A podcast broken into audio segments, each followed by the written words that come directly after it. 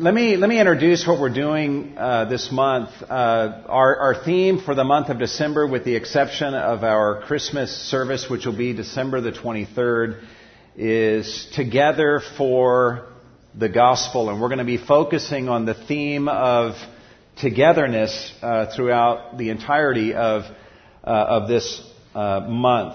I don't know if you've noticed, there's there's been in recent years within evangelical Christianity uh, kind of a resurgence of the word together. Uh, there's Together for the Gospel. Uh, I think it's a conference that happens every uh, other year, and I was able to go to um, one of those conferences in Kentucky, I think in 2006.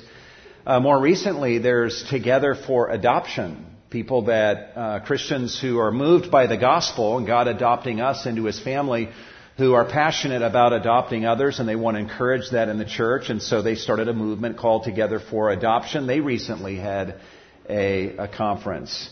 Um, David Platt recently wrote a book entitled Radical Together.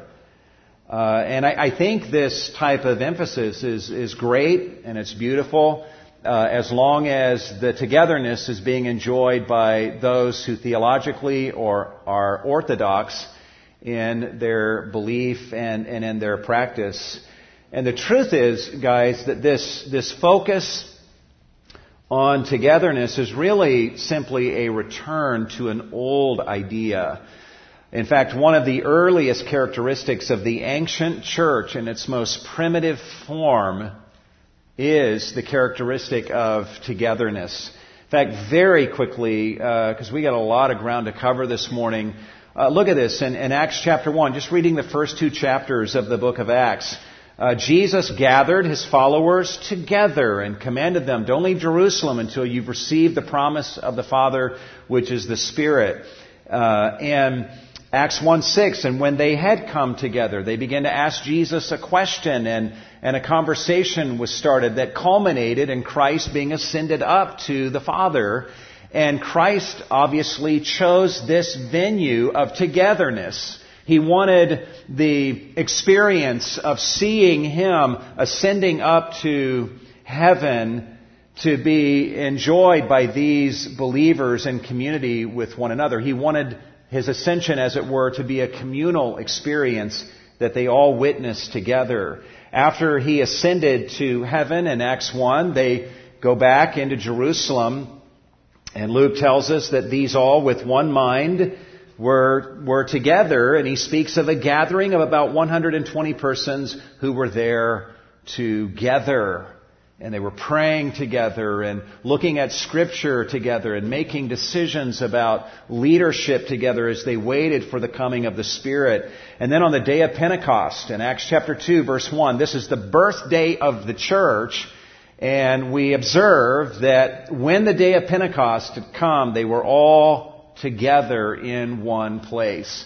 And it was in that context of togetherness where the Spirit fell upon them. They began to speak in tongues. A crowd was gathered and the gospel was preached and 3,000 people were saved. The church was birthed in a matrix of togetherness. So we're not surprised as the chapter unfolds and Luke uh, pulls back the curtains on the practices and the lifestyle of these very earliest believers in Christ, in the church, to read Luke saying, and all those who had believed were together. Apparently, the gospel of Christ, when it is at work in the hearts of those who have put their trust in Jesus as their Lord and Savior, the gospel creates this uh, this pull towards one another. He brings believers together, and we see that all who had believed were together. And Luke goes on to unfold this togetherness in Acts 2:46 where he says, "And day by day continuing with one mind in the temple and breaking bread from house to house, they were taking their meals together with gladness and sincerity of heart." Praising God and having literally having grace toward all the people. And the Lord was adding to their number day by day those who were being saved. We see these early believers were eating together. They were being glad together. They were praising and worshiping God to, together and they were showing grace to outsiders. They were evangelizing together. They were doing life together. This is one of the clearest traits of the ancient church as we see it presented in the early chapters of the book of Acts. And that theme even continues beyond that. And so we want to focus this month on, on the idea of our togetherness in Christ. Our purpose for this winter seminar is to encourage ourselves with reminders of the transformation that can take place, the spiritual wealth that can be attained, and the epic deeds that we as Christians can accomplish together when we are living in community together with, with one another. We can all go farther together than we could ever go by ourselves. David Platt, in his book Radical Together, says it this way As long as individual Christians journey alone, no matter how radical they are, their effect will be minimal. But as men and women who are surrendered to the person of Christ, join together in churches that are committed to the purpose of Christ, then nothing can stop the spread of the gospel to the ends of the earth. It's a very true uh, statement. Christ said, The gates of hell will not prevail against the church. Um, on this rock I will build my church, my ecclesia, my assembly. Even the word church implies the idea of togetherness. And he says, the gates of hell will not prevail against my assembly. So if you want to live a prevailing life as a Christian, you'll want to locate yourself in that entity that Christ promises the gates of hell will never prevail against. And that is the church in its various local expressions. And Cornerstone is one of those. And so we're going to be talking about a variety of topics uh, this uh, this month, uh, doing missions together, practicing the values of Acts 2 together, hearing the preached word uh, together, doing church and family uh, together, like how the family and the church work together in accomplishing mission, doing evangelism together, experiencing the fullness of Christ together, with all of our giftedness and deficits together in community with one another, how we experience the fullness of Christ, doing life and doing mission together. So we're going to go in different places with that over the course of this month as we seek to tease out the ramifications of the gospel and what that means for what God can do with us doing life and mission and worship together. My job today, though, is to speak to you on the subject of covenantal commitments underlying our togetherness.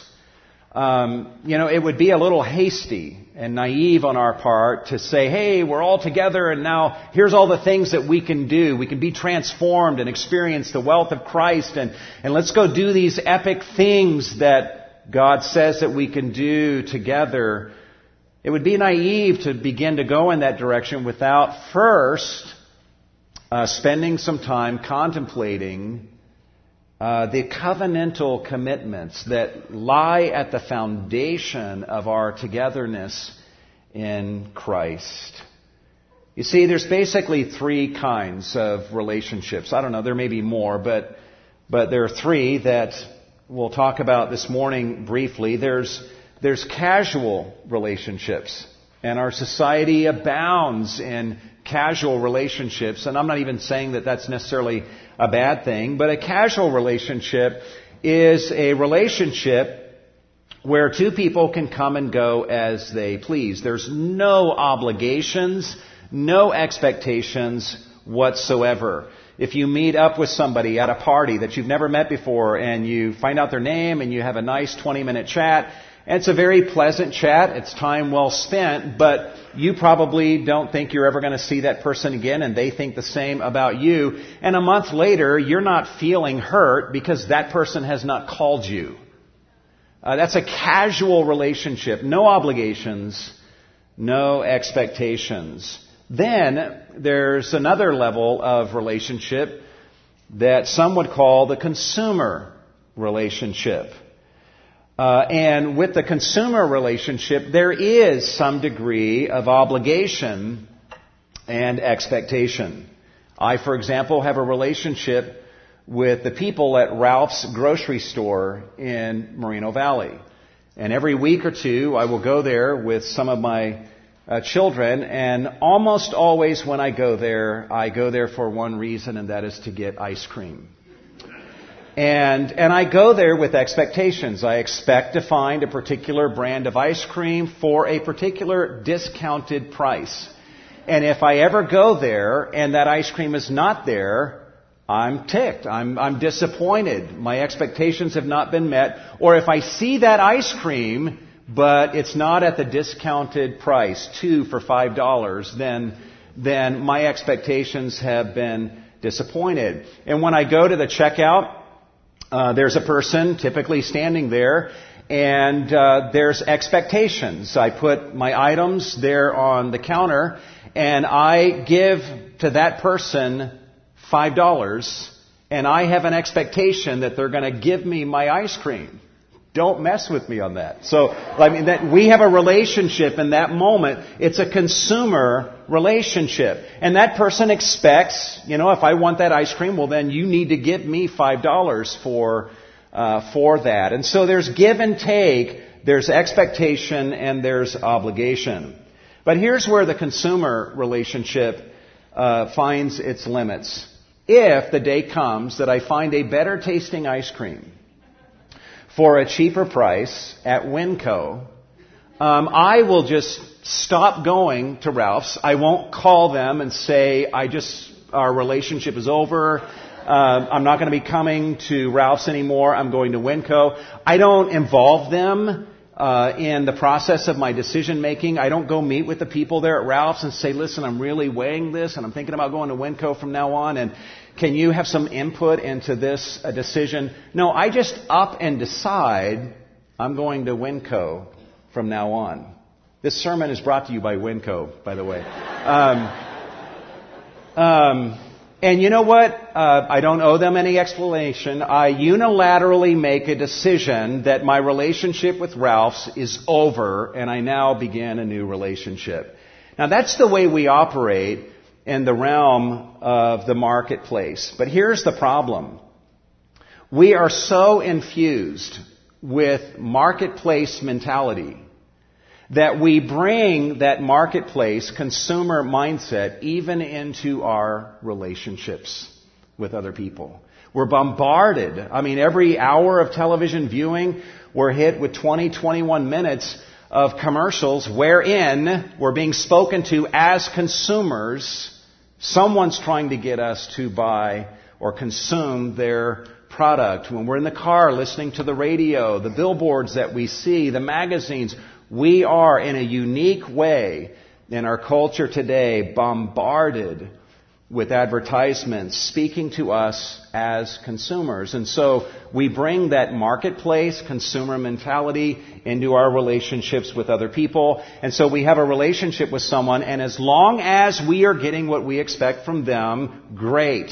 But when we stop getting what we want from them or expect from them, we're out of there. There are people who have a marketplace consumer mentality when it comes to the church. They shop uh, churches, they attend a uh, a church, they kind of settle at a church, and there's no commitment, no no obligation, there's no covenant, but we're here, we think, for the time being. Let's see how things go. And then when something happens that disappoints their expectations, they unilaterally decide to move on to some other body of believers. That's the consumer mindset. Uh, one of the drawbacks to this consumer type of relationship is the fact that it may seem free and to involve a lot of spontaneity and freedom uh, in relationships, but it actually is a great hindrance to intimacy. Uh, for example, if uh, in our society today, there are people who say, well, we don't want to get married. Love doesn't need a piece of paper to be valid, to justify itself. We're just going to live together without any strings attached and no commitments. And so they try to do that and they think they're free. And it's the married people that are bound with some lesser thing. But think about it. If, if you're in a relationship with no commitment, it is a consumer relationship. And you know that at any point, something can blow the deal. At any point, you can walk away. You know that at any point, this other person can walk away from you. And so, in a consumer relationship, you're always selling yourself. You're always marketing yourself. You can't put um, some foots forward.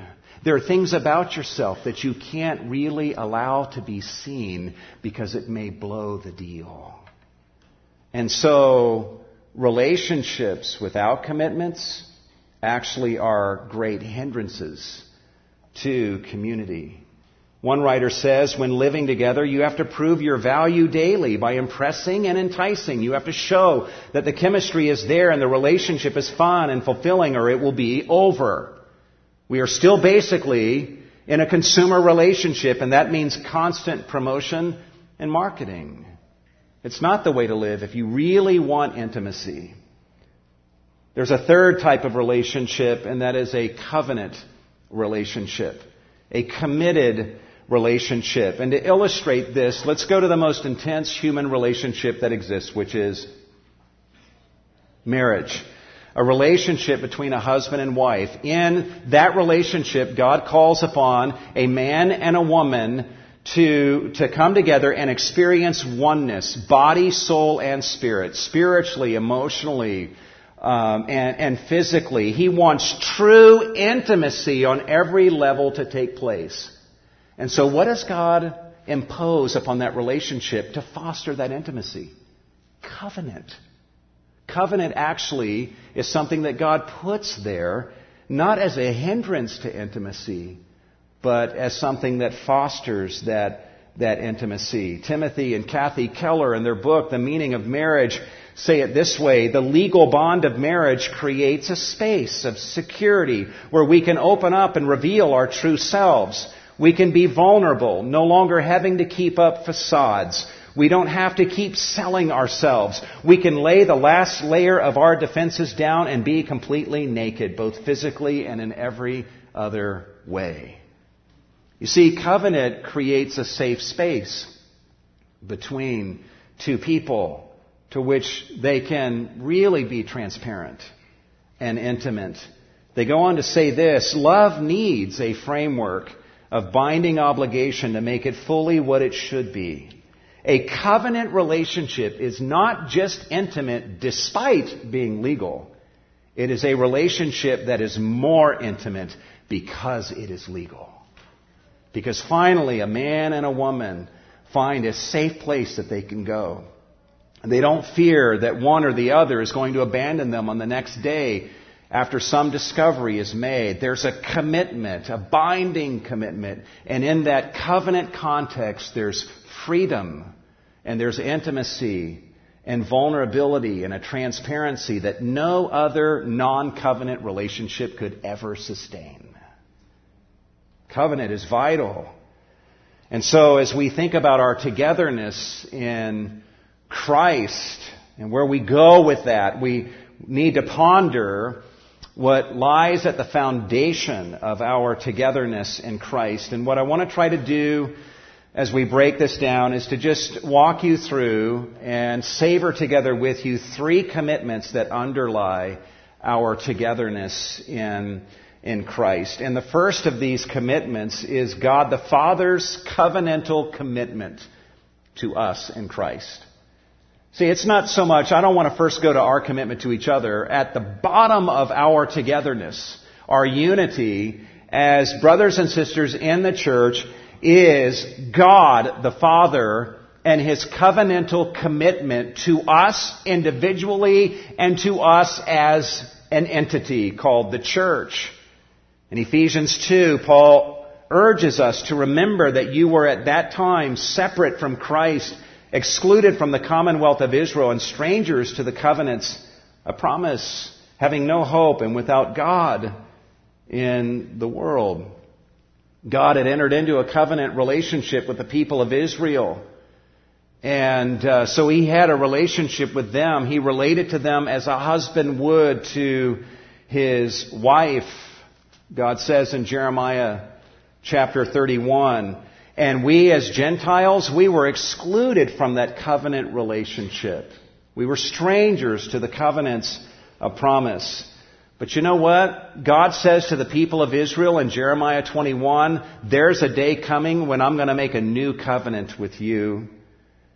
And in that new covenant, I'm going to put my law into your hearts and you're going to obey me because you want to. And I'm going to be your God and you're going to be my people. And every one of you from the youngest to the oldest are going to relationally know me. You're going to have a rich relationship with me and I will forgive all of your iniquities and never, ever, ever remember them against you for all of eternity. That's the new covenant. And Israel has not yet entered into that new covenant. That is still to come. But we as Christians have been ushered into many significant and meaningful aspects of this covenant that serves as a pointer to the fullness of the new covenant that is still to be played out in all of its fullness in the days to come, especially in the millennial kingdom. The point is that God has entered into a covenant relationship with us, a committed relationship with us, a relationship in which God goes very public and makes a ton of promises to us.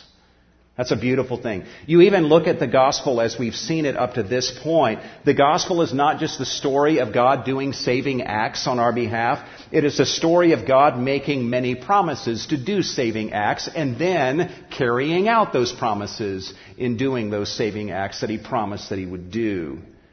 God promised that He would send the world a Savior, and He did. He promised as early as Genesis 3.15. God promised that His Son would die, and he did. God promised that he would raise his son from the dead. And he did that. God promised that he would give his son a seat at his right hand. And he did that. God promised that he would send to us his spirit. And he did that. In fact, we learn in Ephesians 1 that the Spirit himself is a pledge of God's covenant fidelity to us. Paul says in Ephesians 1, in Christ you also, after listening to the message of truth, the gospel of your salvation, having also believed, you were sealed in him with the Holy Spirit of promise, who is given as a pledge of our inheritance. The basic upshot of this, guys, is this, that God says, I want a relationship with you, and it's going to be a covenant kind of relationship with you, where I commit myself to you, and I publicly make promises to you about what you can expect from me now and in the age to come, and I want to give you a ring, and that is my spirit to dwell in you, and He Himself, His presence in you is a pledge of my covenant faithfulness to you. Therefore, we have a relationship with God now that's characterized by commitment. We're not afraid that tomorrow He's going to abandon us because He failed to get something from us that He wanted. Imagine coming to God and saying, God, you know, the gospel is amazing and you tell me that you love me and I've been walking in that love and I appreciate your love so much, God, but I have one question. Will you love me tomorrow? Will you love me forever?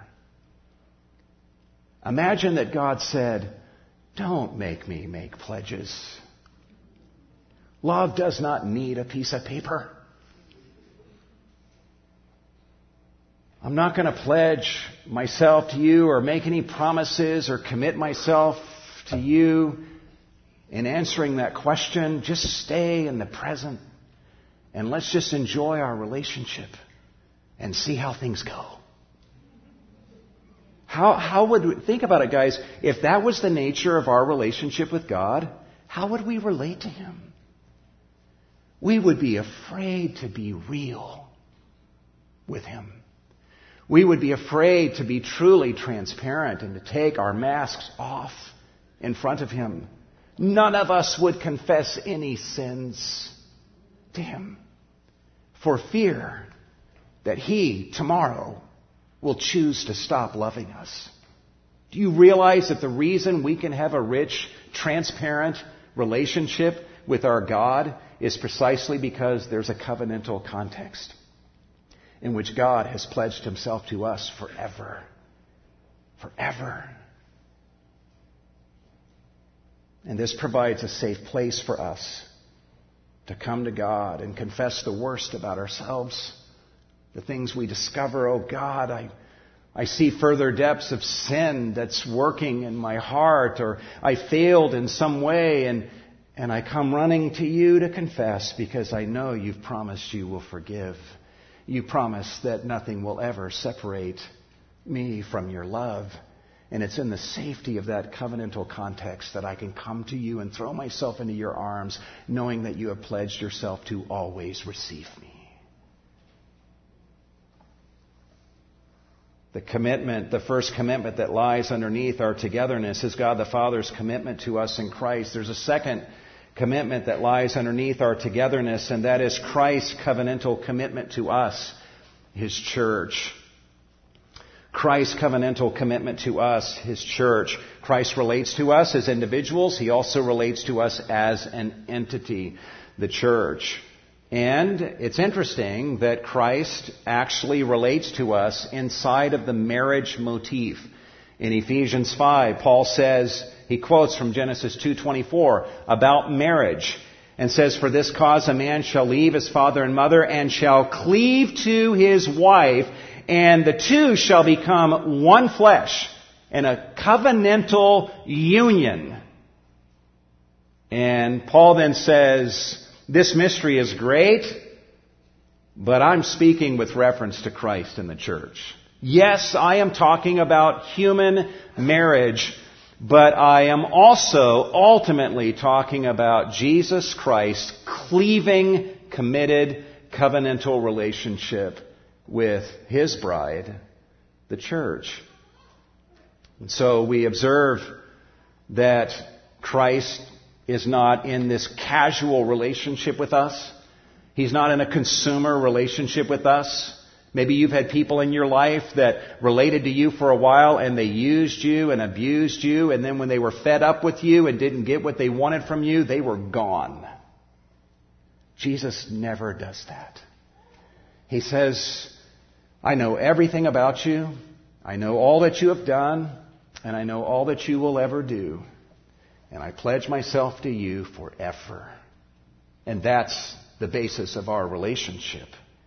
He cleaves to us with a commitment of a husband to a wife.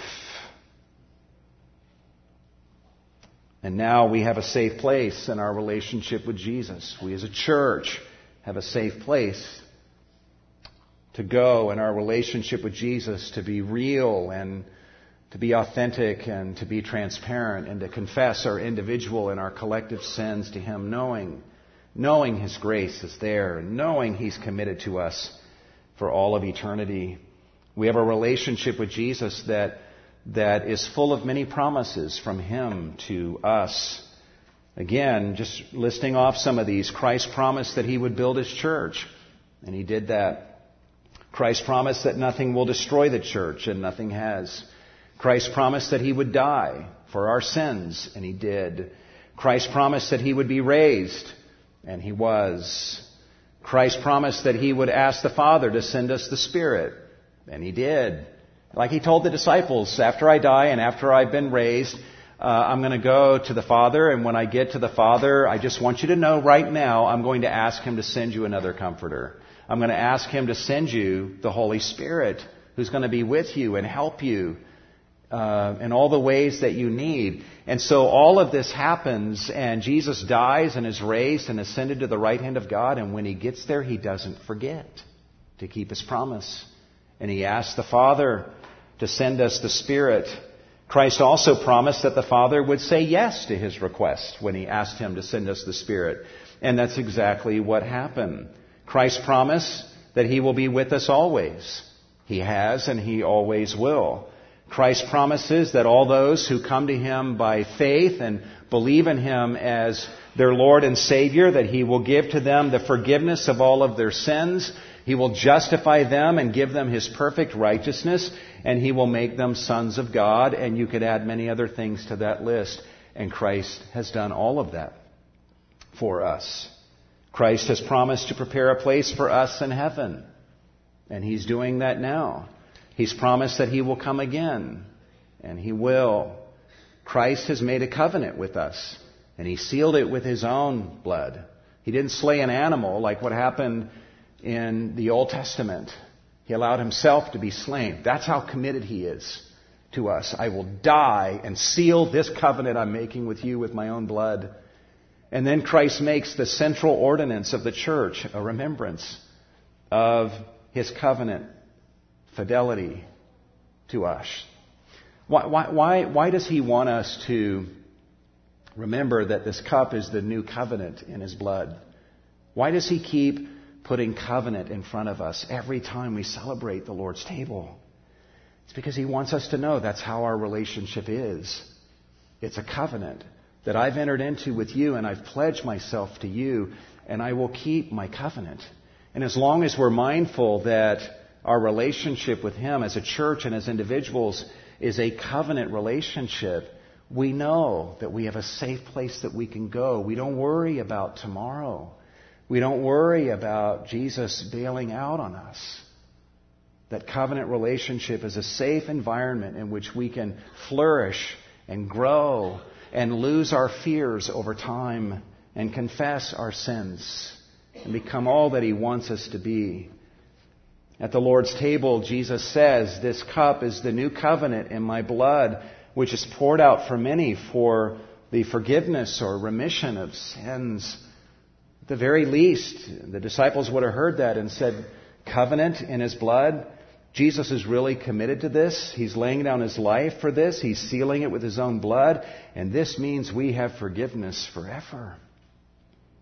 And everything else embodied in that. All of the promises of Christ to us, we would say, are inside of His covenant to us, sealed with His blood. Christ is saying by this, I don't want a casual relationship with you, and I don't want a consumer relationship with you.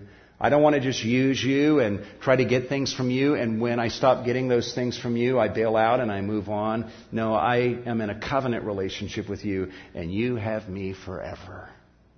That's the only reason we can be safe with, with Jesus. And even think about his relationship to the church. Cornerstone, for example. In fact, let me ask it this way. I asked my kids this question this week. Who is the most important member of Cornerstone Fellowship Bible Church? Um, think about that for a minute. Who is the most important member of this particular church. I'll give you a hint. He's a pastor. I'll give you another hint.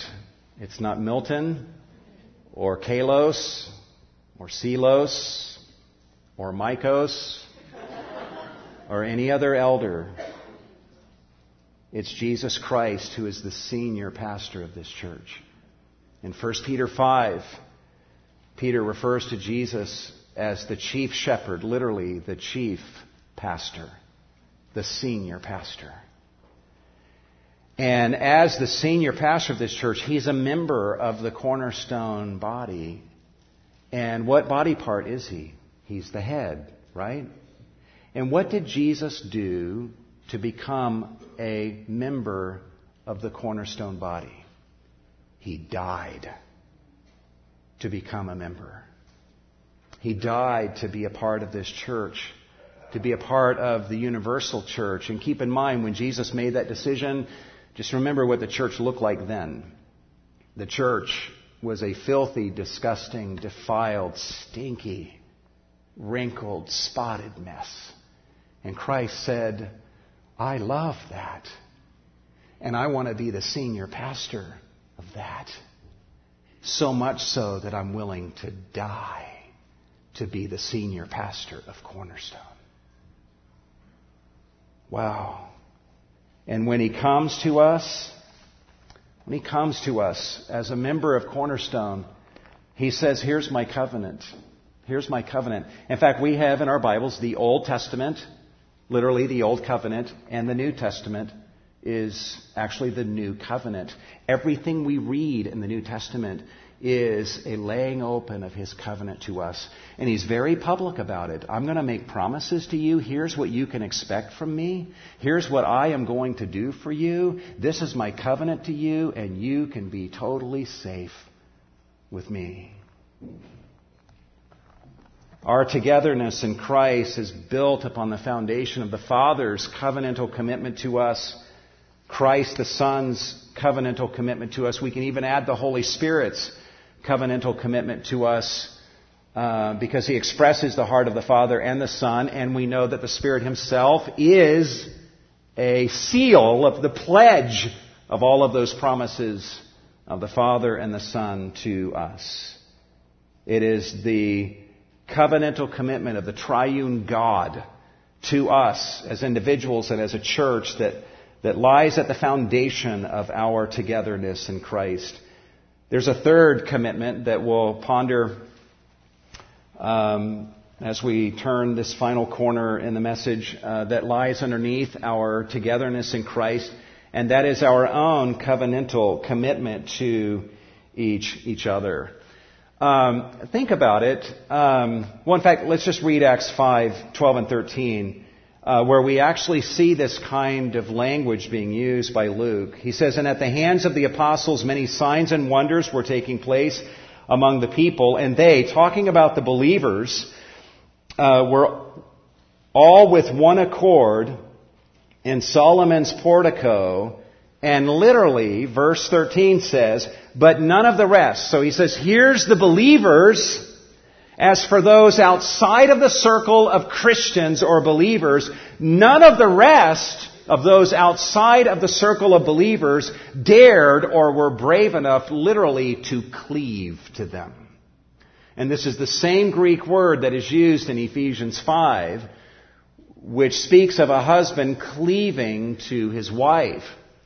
Uh, implied in Luke's language is this. There's two groups of people there is at the center this circle of people that are in fact cleaving to one another in committed relationships. And then there are those outside of that circle who were not brave enough to cleave covenantally to these believers that we see in Acts chapter 5. The nature of our relationship with one another is to be a covenantal, committed kind of relationship. God doesn't bring us into a covenant relationship with Himself as a church just so we in the church can have casual relationships with one another. It doesn't make sense. Or consumer relationships with one another.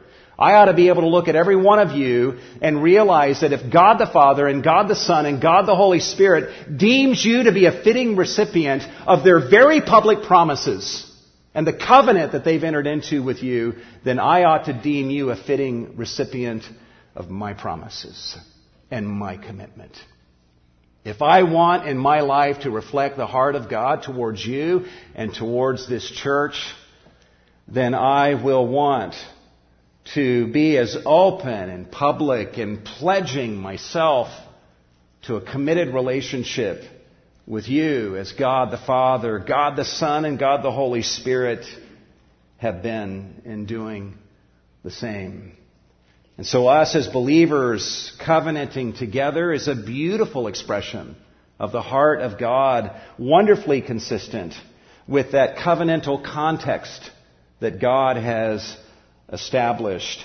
And think about it, if we have committed relationships with one another in the church, rather than casual, rather than consumer relationships, we then together can create a safe place wherein in relationship with each other we can be real, we can be authentic.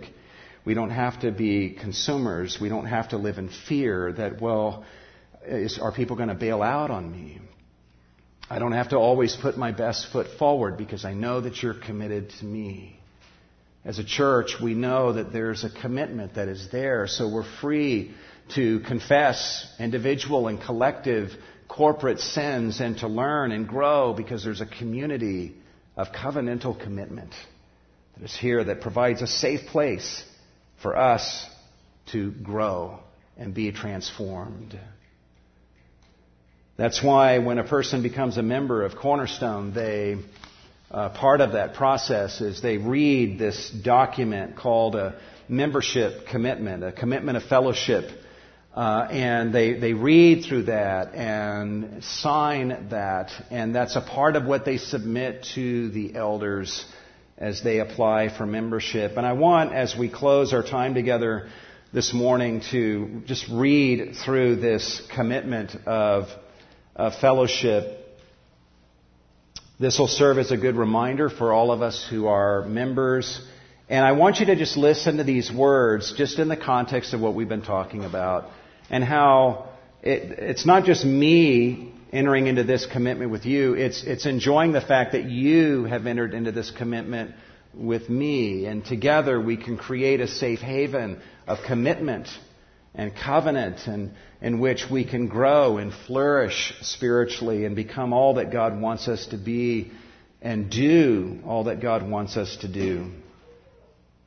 Here's the commitment of fellowship, having been led by God, the Holy Spirit, to receive the Lord Jesus Christ as my personal Savior and Lord, and desiring to unite in the worship and fellowship and testimony of that portion of Christ's body known as Cornerstone Fellowship Bible Church, and having read and agreed with the statement of doctrine of this church, and understanding it to be the basis of its belief and teaching. So I believed in Jesus. I want to unite with this body, and I am theologically in substantial agreement with the beliefs of this local church. I, given all of that, do hereby express my desire to enter into membership and understand that I am placing myself under the authority and care of the elders. And I further understand that I am expressing a desire to grow spiritually in Christ and to be trained and equipped for the work of service in His body. Uh, just want to encourage you, if you have your handout uh, that has this commitment on it to underline the word care. That's the first of two times that the word care shows up in this church membership uh, covenant. When a person becomes a member, he's saying, I'm submitting myself to the authority of the elders, but also to the care of the elders. Here at Cornerstone, we have, we have chosen to structure the care of the elders in a way wherein we have essentially divided up our membership into shepherding blocks of people called care groups. You say, well, I know what a care group is. It's that meeting that happens, you know, for two hours once a week. That's, that's something a care group does, but that's not the care group. The care group is the group of people that are uh, involved in that group. It's the shepherding block of people who receive the ministry of the care of the elders as that is administrated through the ministry of the care group leaders and the members of that particular uh, care group. And there are other churches that have decided differently how to structure their ministry of care. This is how the elders, after many years of processing and praying and and searching the scriptures have decided, just here in our case, how to structure this ministry of care. And when someone decides to become a member of Cornerstone, they're saying, um, you know, I jive with that, and I'm willing to be a member of a care group, a shepherding block of people who receives the care of the elders as it is administrated through the care group leader. Someone applying for membership is also in this covenant saying that I understand that I'm expressing a desire to grow. So to become a member of Cornerstone, you have to say, I want to grow. Uh, that's in this covenant in order to weed out people who don't think they have any growing left to do. They already think they've achieved their glory selves. And Cornerstone is lucky to have me. And I'm really going to be good for this church. And Cornerstone is going to grow now that I am here. No, to become a member of Cornerstone, you need to basically admit, I got a lot of growing to do, and I desire to grow with this body of committed believers, and I want to be trained and equipped for the work of service. by the help and the guidance of the Holy Spirit, I covenant to, number one, endeavor to be an example of Christ in my speech, conduct, love, faith, and purity of my life, and to forsake the ways of, of sin. That's my pledge, and what you're basically doing in making that pledge is you're saying to the rest of the body, if I don't forsake the ways of sin, and I persist in unrepentant sin, I give you permission to confront me to practice Matthew 18 on me.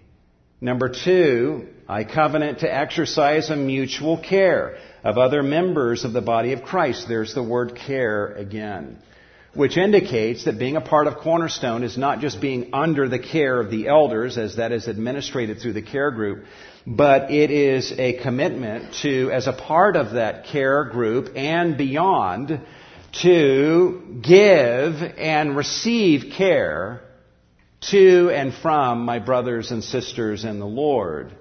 And again, this transcends just the relationships in your care group, but that's the core. The care group represents the core of the people that you seek to live this out with, giving and receiving of care. Number three, I promise to be slow to take offense, but always ready for reconciliation and mindful of the scriptures to seek it without delay. Tied to that, number four, to strive with others for both the peace and purity of this assembly as part of Christ's body. You say strive with others? I'm good at striving with others, Pastor Milton. But the striving here is not striving against one another, it's striving together with your brothers and sisters for the peace and the purity of this body. This, the wording here is an acknowledgement that peace is difficult. Unity is difficult. Reconciliation, when it is needed, is difficult. It's a recognition that there is sin around us and there is sin inside of us. There's indwelling sin. Guys, there's enough indwelling sin in me that could split this church in a hundred different ways. If allowed to run amok, I could so easily split this church. And inside of each one of you is enough indwelling sin to split this church a hundred different ways, a hundred different times. And becoming a member of Cornerstone, you, you, you recognize that about yourself and realize that if there is going to be unity and if there is going to be peace and if there is going to be purity in our relationships, we're going to have to fight for that. And sometimes I'm going to have to fight against me in order for that to be achieved. Number five, I covenant to attend faithfully the stated services of the church and Obviously, guys, you can't become a member of a church and then never assemble together with your brothers and sisters as they assemble in any venue that they assemble. Our Sunday morning gatherings are very important. This is where the word is being preached and vision is being cast and where collectively, communally, we're hearing the word of God together and seeking to grow in our understanding the heart of God and the word of God and the gospel of God and how to live that out. The other key venue is, is that weekly gathering of the care group. As brothers and sisters come together in the care group context to, to worship God and to pray and to celebrate the ordinance of the Lord's table and to fellowship together. Number six, I covenant to cherish the Word of God and the ordinances of the church, which would be baptism and the Lord's Supper. Number seven, I covenant to contribute as a faithful steward such time, talent, and money in the measure that Christ prospers me, that the responsibility of the local church and the worldwide ministry of spreading the gospel be faithfully discharged. Number eight, I covenant to teach my children the Word of God.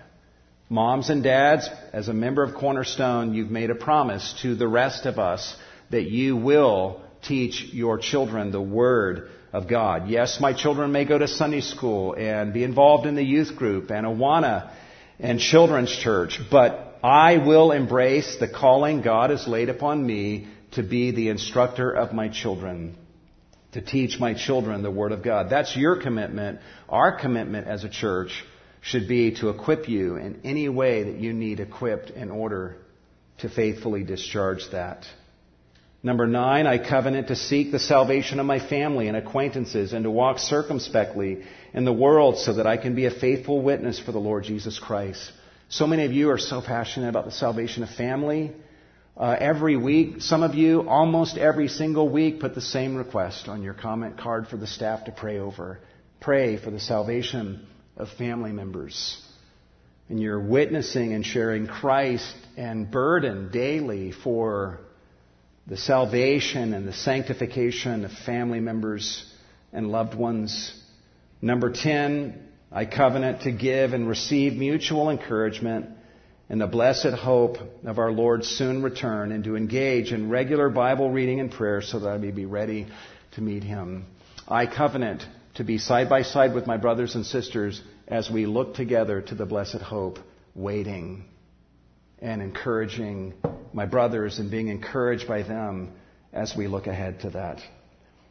Now, that's the covenant. That's the, the membership commitment. None of us can perfectly live up to any of those things. So about a year ago, we added one final provision to the membership covenant, and you'll be relieved to hear this provision. Ready? To the degree that I fall short in living up to these commitments, I will boldly take for myself the forgiveness that God says is mine and continue growing in faithfulness to Christ and to His church.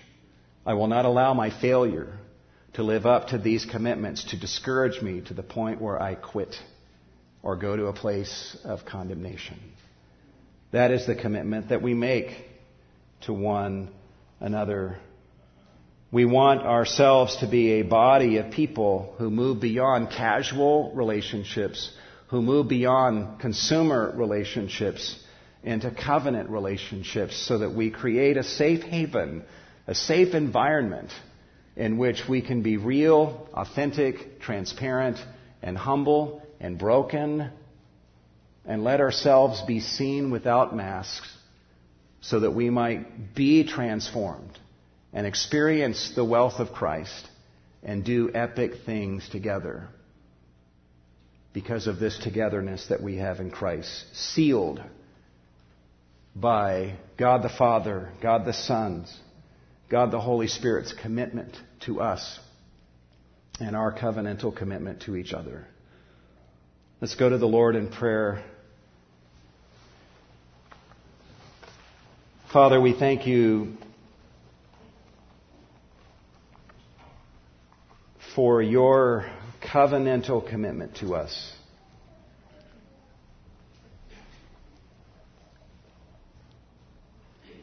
None of us will ever speak of, yeah, I, I, had a fling with God and we had a great thing going, but God, God left me years ago. He got tired of me. That'll never happen.